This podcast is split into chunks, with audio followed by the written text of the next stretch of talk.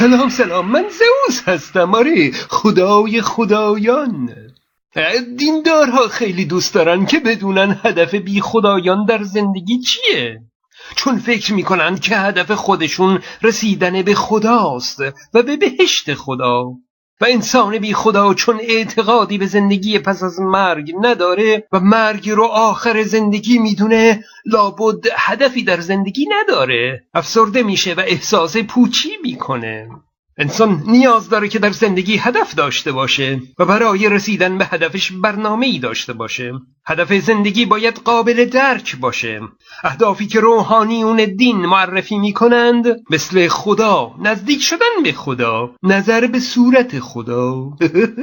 خدایی شدن به کمال عالی رسیدن و از این حرفای قلم به سلمبه و غیر قابل تصور. بیارزشه هدف باید ملموس باشه و راه رسیدن به اون هم مشخص باشه. برای رسیدن به اون بشه برنامه ریزی کرد.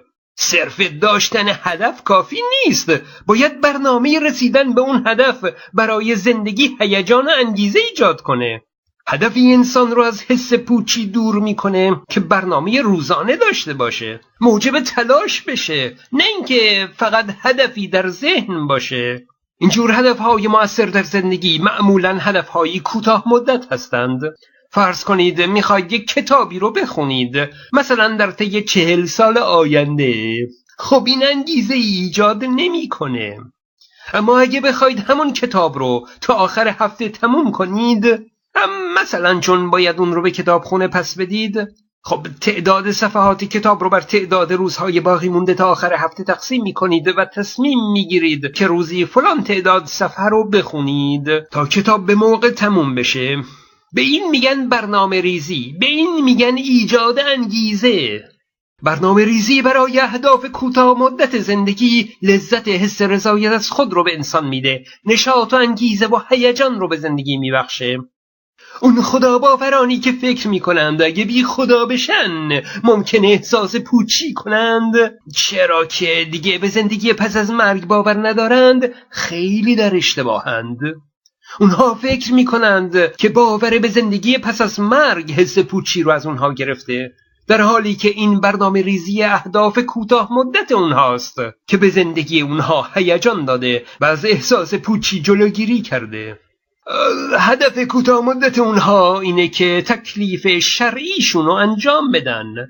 مثلا هر روز چند سری نماز بخونن هر هفته نماز جمعه دعای کمیل و ندبه بخونن هر سال یک ماهش رو روزه بگیرند در عمرشون هم یه چند باری کربلا و مکه برن. هر کدوم اینها هم کلی برنامه و مقدمه و تشریفات داره. خلاصه برنامه تکالیف شرعیشون پره.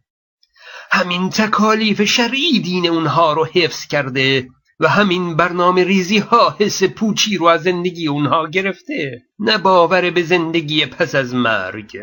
اونها با حذف خدا این برنامه ها رو از دست میدن. پیرمردها رو در نظر بگیرید. معمولا مهمترین کارهایی که انجام میدن گوش دادن به اخبار و نماز خوندنه و شاید هم قرآن خوندن. همین. اگر خدا و قرآن رو ازشون بگیرید احساس بیخاصیتی و پوچی می‌کنند. اما یکی تعریف می‌کرد که در جریان انتخابات 88 ایران چند هفته ای رو در سلول انفرادی سپری کرده بود. می‌گفت خودم بودم و یک کتاب قرآن محصور در چهار دیواری. می‌گفت صبح تا شب قرآن میخوندم. خب بهترین کار رو می‌کرده. چون برنامه دیگه ای نداشته. اگه قرآن رو هم نمی‌خوند خب ممکن بود افسرده بشه. او یک دیندار اونقدر مشغول تکالیف شرعی هست که انگار در یک سلول انفرادیه. و اگه برنامه دین رو ازش بگیرند دیگه افسرده میشه. ولی اینطور نیست.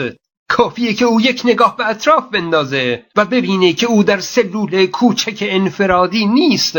امکانات دنیا محدوده به یک کتاب قرآن نیست. او با عقل خودش می‌تونه برنامه های بسیار مفیدتری رو برای زندگیش تعیین کنه. حتی برنامه مفیدی برای دوران بازنشستگی و پیری داشته باشه. خوب. حالا بگذارید زندگی رو به طور کلی نگاه کنیم. یعنی هر انسانی به دنیا میاد و میمیره حالا این وسط یه تعدادی اهداف کوتاه مدت هم داشته که به اونها رسیده یا نرسیده به هر حال به دنیا اومده و مرده که چی؟ هدفش چی بوده؟ هدف از کل زندگی چیه؟ اگه آخرش مرگه و دیگر هیچ این پوچ بودن زندگی نیست اینجاست که دیندارها میگن ما برای کل زندگیمون هدف داریم. هدف ما رسیدن به بهشته یا مثلا همون زل زدن به چشمای خداست. هدف یک کاری رو قبل از شروع اون کار تعیین می‌کنند نه بعد از اینکه کار آغاز شده. مثل این میمونه که یکی بگه هدف من از اینکه تهران به دنیا اومدم این بوده که دیندارها هم مثل بقیه به دنیا اومدن و زندگی رو آغاز کردند بدون اینکه دست خودشون باشه بدون هدف. خب دیندارها می‌تونن بگن که هدف زندگی ما رو خدا تعیین کرده؟ آره. هم می‌دونید چیه؟ زندگی بی خدایان مثل زندگی دینداران نیست. دینداران معتقدند که خدا برای اونها هدف تعیین کرده و باید اونها به اون اهداف برسند. اما بی خدایان مثل خود خدا میمونند از نظر دینداران هدف از وجود خدا چیه؟ هدف از وجود خدا چیه؟ خدا زنده است دیگه داره زندگی می‌کنه درسته؟ خب هدفش از این زندگی چیه؟ گیرم که حالا چهار تا انسان رو هم خلق کرد و به خدایی رسوند که چی بشه میلیاردها نفر رو هم سوزوند و کباب کرد. بعد هدف چیه؟ خدا که خودش خودش رو خلق نکرده درسته؟ بوده دیگه. همینجوری هی از ازل بوده. پس در توانش نبوده که هدفی رو از قبل برای کل زندگی خودش تعیین کنه. خدا هم مثل انسان از وقتی چشم باز کرده خودش رو زنده دیده و دخالتی در وجود خودش نداشته. پس نمی‌تونه برای کل زندگیش هدف داشته باشه بلکه فقط می‌تونه هدفهای کوتاه مدت در زندگی داشته باشه. در حقیقت یک انسان که به دنیا میاد یعنی از بین میلیاردها سلول زنده فقط او زنده مونده و بقیه سلول ها همه از بین رفتند. او شانس آورده که عمرش به دنیا بوده و زنده مونده. فرض کنید که شما در قاره کشی بانک مبلغ زیادی پول برنده بشید. بانک برای انجام قره کشی هدفی داره اما برنده شدن شما تصادفی و بدون هدف بوده. یعنی بانک از اینکه اسم شما برنده بشه هدفی نداشته. بخت یارتون بوده و شانس آوردید و برنده شدید. شما باید برای این پول برنامه ریزی کنید. به بهترین نحو تا قرون آخرش رو خرج کنید و از اون لذت ببرید. نباید اون رو بی خودی هدر بدید. شما هیچ وقت به خودتون نمیگید که از آنجا که بانک هدفی رو برای خرج کردن این پول تعیین نکرده من برای این پول احساس بی هدفی و بی برنامگی می کنم و موندم که چطوری این رو خرج کنم. شما بخت یارتون بوده که به دنیا اومدید شانس آوردید. شما صاحب واقعی زندگی خودتون هستید. پس با برنامه ریزی درست نهایت استفاده رو از زندگیتون ببرید. فیسبوک من رو هم فراموش نکنید. من زئوس هستم؟